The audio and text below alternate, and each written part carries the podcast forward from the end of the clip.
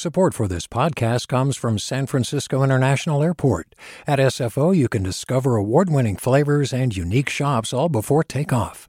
Learn more about what's at SFO at flysfo.com.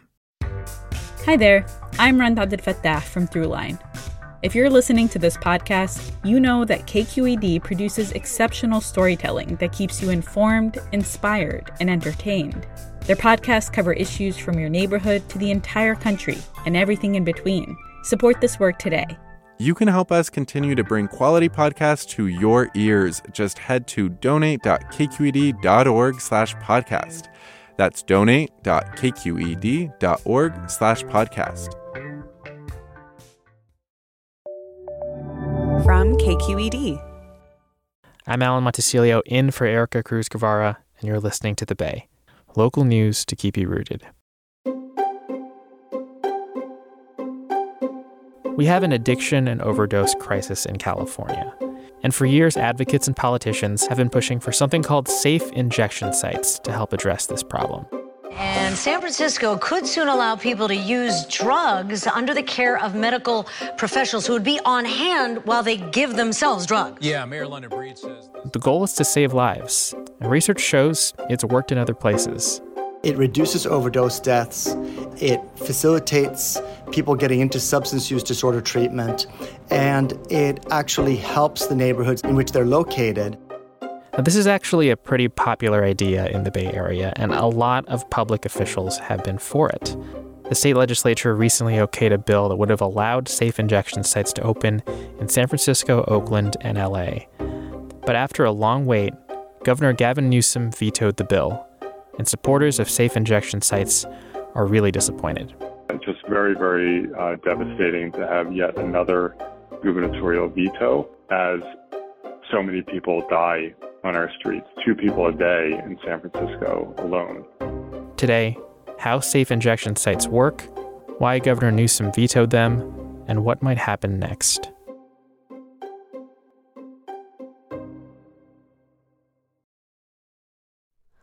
Hi, it's Terry Gross, the host of Fresh Air. We bring you in depth, long form interviews with actors, directors, musicians, authors, journalists, and more. Listen to our Peabody Award winning Fresh Air podcast from WHYY and NPR. Hey there, this is Brittany Luce from NPR's It's Been a Minute. KQED's podcasts like The Bay, Bay Curious, Mindshift, Right Nowish, and more all tell the stories of the Bay and beyond with reliable, human centered journalism. They aim to inspire, make you think, entertain, and expand your understanding of the place you call home. Here's how you can support podcasting at KQED. Showing your support is easy, and you can join Brittany in supporting KQED podcast too at donate.kqed.org slash podcast. That's donate.kqed.org slash podcast. How long has this idea of safe injection sites been around for? Yeah, they've been around for decades. Lesley McClurg is a health correspondent for KQED. Canada, Australia, Europe, these facilities exist in other places and have, have for quite some time.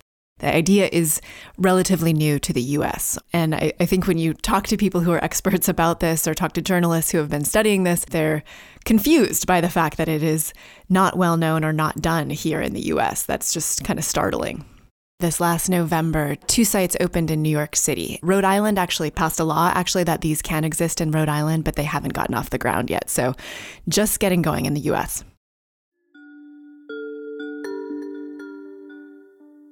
What, what do safe injection sites typically look like? You walk in, there's these individual booths that are usually sort of metal booths I've heard people describe them as kind of a hair salon. There's a lot of mirrors so that, you know, to ensure that there's a lot of eyes on what people are doing. Someone would go in with their own drugs, um, and then they would be given sterile supplies to inject or snort. And then someone, a healthcare worker usually, is monitoring that particular person who's walked in and then, as soon as they've taken their drugs, they go into a second room where they kind of chill out and ride out their high and are monitored along the way to ensure that they don't overdose.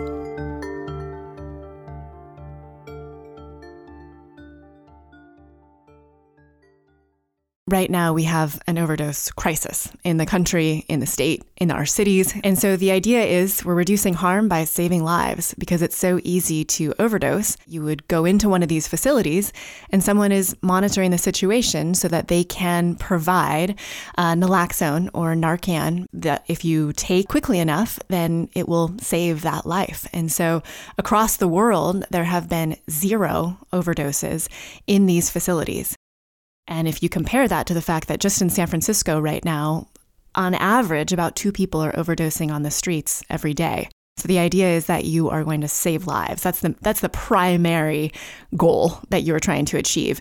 And then along the way, you have the benefit of having a bunch of people who typically don't have easy access to healthcare in a place going in and having a bunch of healthcare folks have eyes on those people. And so that if you do have abscesses or, you know, wounds from, you know, injecting or you're struggling with HIV, a healthcare worker is there. So you also might be reducing harm in that sense by helping people, uh, you know, access healthcare that they otherwise wouldn't be getting.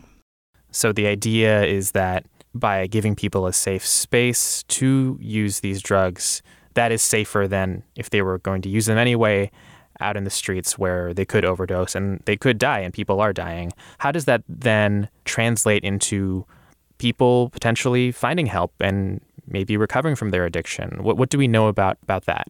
There is some pretty solid data showing that these sites do help funnel people towards treatment. It's not a requirement. You know, when you walk in to one of these facilities, there is you don't have to sign a waiver that okay, yeah, you'll go get high, but then afterwards you're going to enroll in, you know, an outpatient or inpatient treatment facility. But typically people who are going to these sites have an ongoing and pretty chronic addiction to drugs. And so many would like to seek treatment or eventually would like to seek treatment or they, you know, get to that place and they don't know necessarily where to go. And these sites make it very easy for them to start asking questions. And maybe when they are ready, they will then be connected I was surprised to learn as I was doing my reporting that typically, if you put one of these sites into a neighborhood, that it actually can clean up the neighborhood. So, the sites that are in New York City right now, the street sweepers and cleaners say, oh, the, the streets are actually much cleaner in terms of, you know, needle waste, um, syringes, etc., in the places where these sites are instead of a bunch of people, you know, getting high on the streets, out in public, in front of kids, etc., those folks are are inside. So there's kind of two benefits there that are a bit counterintuitive. One of the critiques is that the neighborhoods where these will go will then turn into kind of a drug center and attract a bunch of, of addicts. But that doesn't seem to be the case. Is it super expensive? How practical is is something like this to implement? There has been a, a study. There's a, a site in California that's actually an underground site. We don't know where it is. It's been in operation for several years, basically for study purposes. And they have looked at it and determined that it actually can save money. We conducted a study that was published in a peer reviewed journal two years ago that showed that if we put a safe consumption site like the one in, that they have in Vancouver, if we put one of those in San Francisco, it would essentially save the city about three and a half million dollars a year. So the primary researcher that has done a lot of this kind of collected all this data from different sites around the world and done this cost efficiency study is a guy named Alex Kral. And he is an epidemiologist for a place called RTI International. It's a nonprofit that does a bunch of variety of different kinds of research. It taxes the um, paramedics and ambulances less by, by having these sites that can actually take care of an overdose right then and there as opposed to uh, calling 911 every time. An overdose is quite expensive. And so you not only save the money that you know, rushing that person to the hospital and saving their lives would cost. But also, there's been, there would be some savings in the sense that you would be taking care of some of these people that instead of using the emergency room for their abscesses or, or issues with the diseases that they're suffering from, they would be getting more regular medical help. So, we have over 30 years of experience uh, researching and evaluating safe consumption sites around the world. And uh, essentially, we get the same results almost everywhere we look. I'm wondering have you heard personal stories of people who maybe either have personally benefited or, or maybe wish they had the opportunity to um, use at one of these, these safe injection sites. I did talk to some folks who have struggled with addiction in their past and just asked them about their experience, and, and specifically a guy named Gary McCoy. Uh, I started using drugs, um, I would say, on rare occasion, uh, but probably more than, than I should have uh, at around 14 or 15 years old. Overdosed for the first time in a bathroom by himself at a gas station when he was, I think, 16 or 17 years old. It was primarily at that time of, of, of my drug use uh, history was was heroin. Was living on the streets, developed HIV from a, he thinks probably a dirty needle. For the longest time, I would reuse uh, the syringes that I was using, or I would share with other people. Um, you know, they would dull. We would use matchbooks to sharpen them up a little bit and just keep using them. And his overwhelming story is that if these sites would have existed at that time in his life, it could have saved him. For 10 years it wasn't. It didn't happen. Like as much as i tried i could i could not. I couldn't stop using. His drug dealer actually pointed him to get treatment because he was in such bad shape. He was 110 pounds. He had really bad psoriasis. Um, his hiv was completely out of control and he thinks he probably would have died had his drug dealer not nudged him in that direction and for whatever reason, it resonated with me. I mean, I was angry. I was like, how dare you? But he walked me to my intake uh, and was very supportive. And then he walked me to my treatment program uh, a couple weeks later when I got to bed. And he wishes there would have been a safe place for him to go and get high he often got high by himself in a bathroom and could have overdosed at any time and, and did occasionally, and was had to be rushed to the hospital on numerous occasions and was in and out of jail. And so he wishes there could have been a, a center where he could have just asked for help. I think it would have avoided a lot of trauma for sure. I don't know if I would have stopped using sooner, but I certainly would have been in, in much better hands. And I would have had people around me even sooner in my life that could have directed me in, in a good position or, or down the right path to live a healthier life.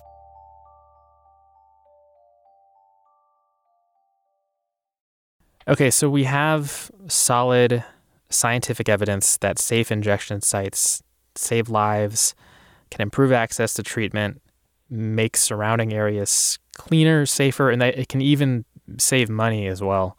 But all that said, you know, it's not a universally beloved idea.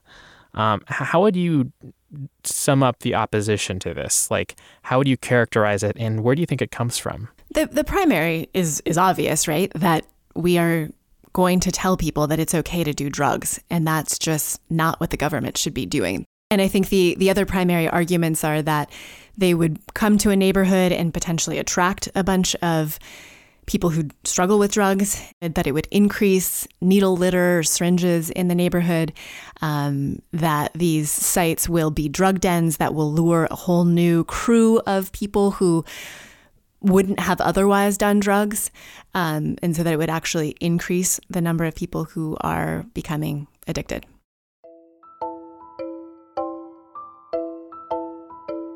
I mean, I get it personally in the sense that when I first started covering these, I was sort of, wait, we're going to do what? We're going to spend tax dollars on opening a facility where you can go and do illicit drugs?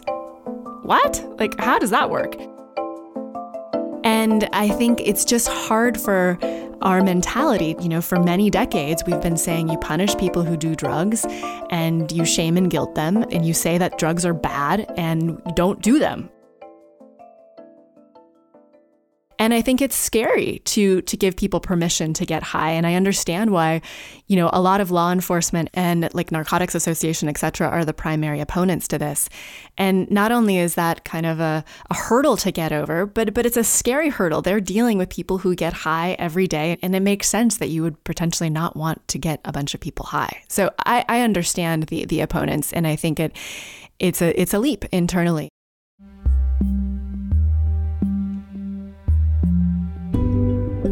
Safe injection sites have been opposed by law enforcement groups, the state Republican Party, and the group Mothers Against Drug Deaths, which favors stronger punishments for drug use. On the other hand, they have been supported by most local officials in the Bay Area and are a pretty popular idea in Oakland and San Francisco. Still, getting this done has been an uphill battle for advocates and officials in California. This time, many were hopeful that Governor Gavin Newsom would help them break through by signing Senate Bill 57 into law.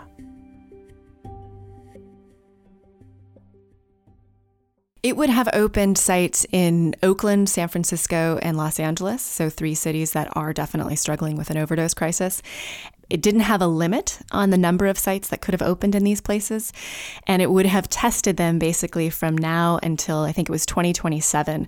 Um, and they would have had to collect data along the way to ensure that they were working, and then determine whether or not those pilot sites could be expanded or the idea could be expanded there was an effort in 2018, and the bill also made it all the way to the governor's desk. And at the time, that was Governor Jerry Brown. And he vetoed it.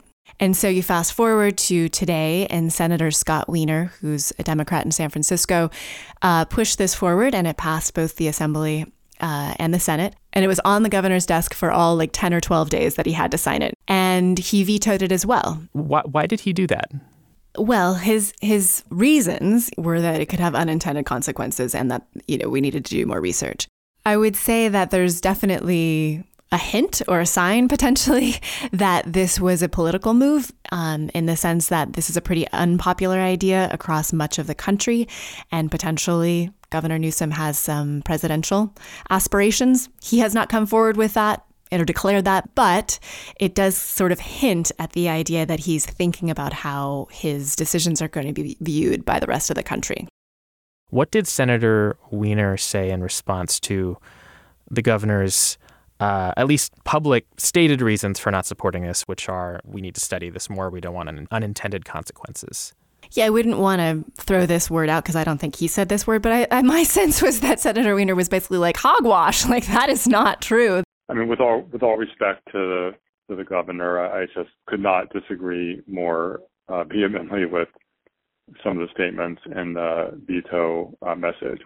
I would say that you know he was basically calling calling Governor Newsom's card and saying that's not accurate. We have the data, and you're not actually owning what is true, which is that this is a political move.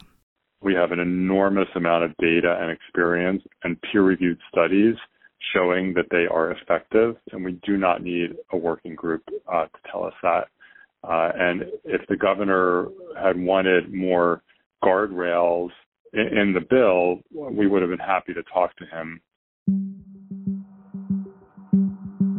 Advocates were and are absolutely devastated by the governor's decision. They recognize that safe consumption sites are, are not going to solve the overdose crisis, but they are one important tool potentially that we could start saving lives. I mean, in 2020, 10,000 people in California died of an overdose, 100,000 people in the country died of an overdose or more. And so this is a serious, serious health crisis. So we've had this veto by Governor Newsom. What are Bay Area cities going to do next? So, at least in, in San Francisco, I think the idea is very much still on the table. And the model that the groups, the advocates, are going to use is what's happened in New York City. So, in New York City, those were not, they're not city funded, they're not state funded. Those are nonprofits that are running these sites. And basically, the government has not gotten in the way, or and the feds either have not come and shut them down because they could. And so I think the idea here in San Francisco will be the same way that the groups that are behind this, specifically the AIDS Foundation and Health Right 360, are, are two organizations that really want to get these off the ground we'll try to raise the money to do so and we'll try to open at least one site. And it sounds like the government officials, you know, uh, Mayor London Breed, uh, City Attorney David Chiu, are, are not necessarily going to get in the way and they will let these sites open, but they just won't take responsibility for the sites. Where do you think we are with how we view addiction, how we're talking about addiction, and what do you think this veto says about how we view addiction right now? I think we're not quite there yet in terms of really treating addiction as a disease that needs significant resources, both, you know, mental health resources, harm reduction strategies, uh, etc. We're not quite there yet. I think the veto definitely speaks to the fact that there is a drugs are bad and we're just going to hammer people for doing them and not necessarily think about how we get them better. Um, that stigma still exists. And yet I think we're a lot better than we were, you know, a few years ago. And I think the crisis is bringing that forefront. We're still in a territory where we're working our way towards really looking and, and treating addiction as a disease. Lesley, thanks so much. Thank you.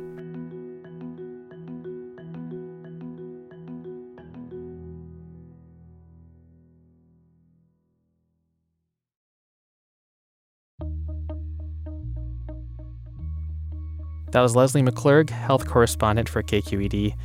Thanks as well to KQED editor Kevin Stark, who interviewed State Senator Scott Wiener. And thanks to you for listening. If you liked this episode, tell a friend about it. And don't forget to subscribe so you get the next one when it drops. This 36 minute conversation with Lesley was cut down by producer Maria Esquinca. I added the tape and the music. The Bay is a production of KQED Public Media in San Francisco. I'm Alan Montecillo, in for Erica Cruz Guevara. We'll talk to you Friday.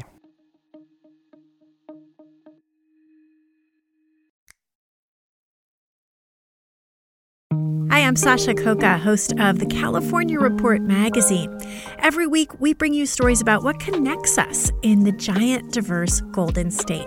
Because what happens in California changes the world. I love this place. We were once seen as like the place to be, California. The land of milk and honey. That's where you go to Sunshine State, but we just have challenges right now. KQED's California Report magazine. New episodes drop every Friday, wherever you get your podcasts. Hey, it's Avery Trufelman, host of Articles of Interest. And I've got to say, I've been a fan of KQED ever since I was a little kid and I would come out to San Francisco to visit my grandma. It was just what we'd always turn on every time we got in the car, every time we were making dinner and turning on the radio. Was always KQED. And then over the years, I've become a massive fan of KQED podcasts because this is local reporting at its best. These are answers to questions you've always wanted to know, interviews with exciting, unusual voices, necessary journalism, all told with love and care and artistry. And did you know that a majority of KQED's funding actually comes from members? It's just people like you and me supporting the programs they love while also getting access to cool events, behind the scenes footage, and so much more. If you want to sign up and be a part of this amazing community, visit donate.kqed.org slash podcasts to become a member today. That's podcasts with an S. Thank you for listening and thank you for your support.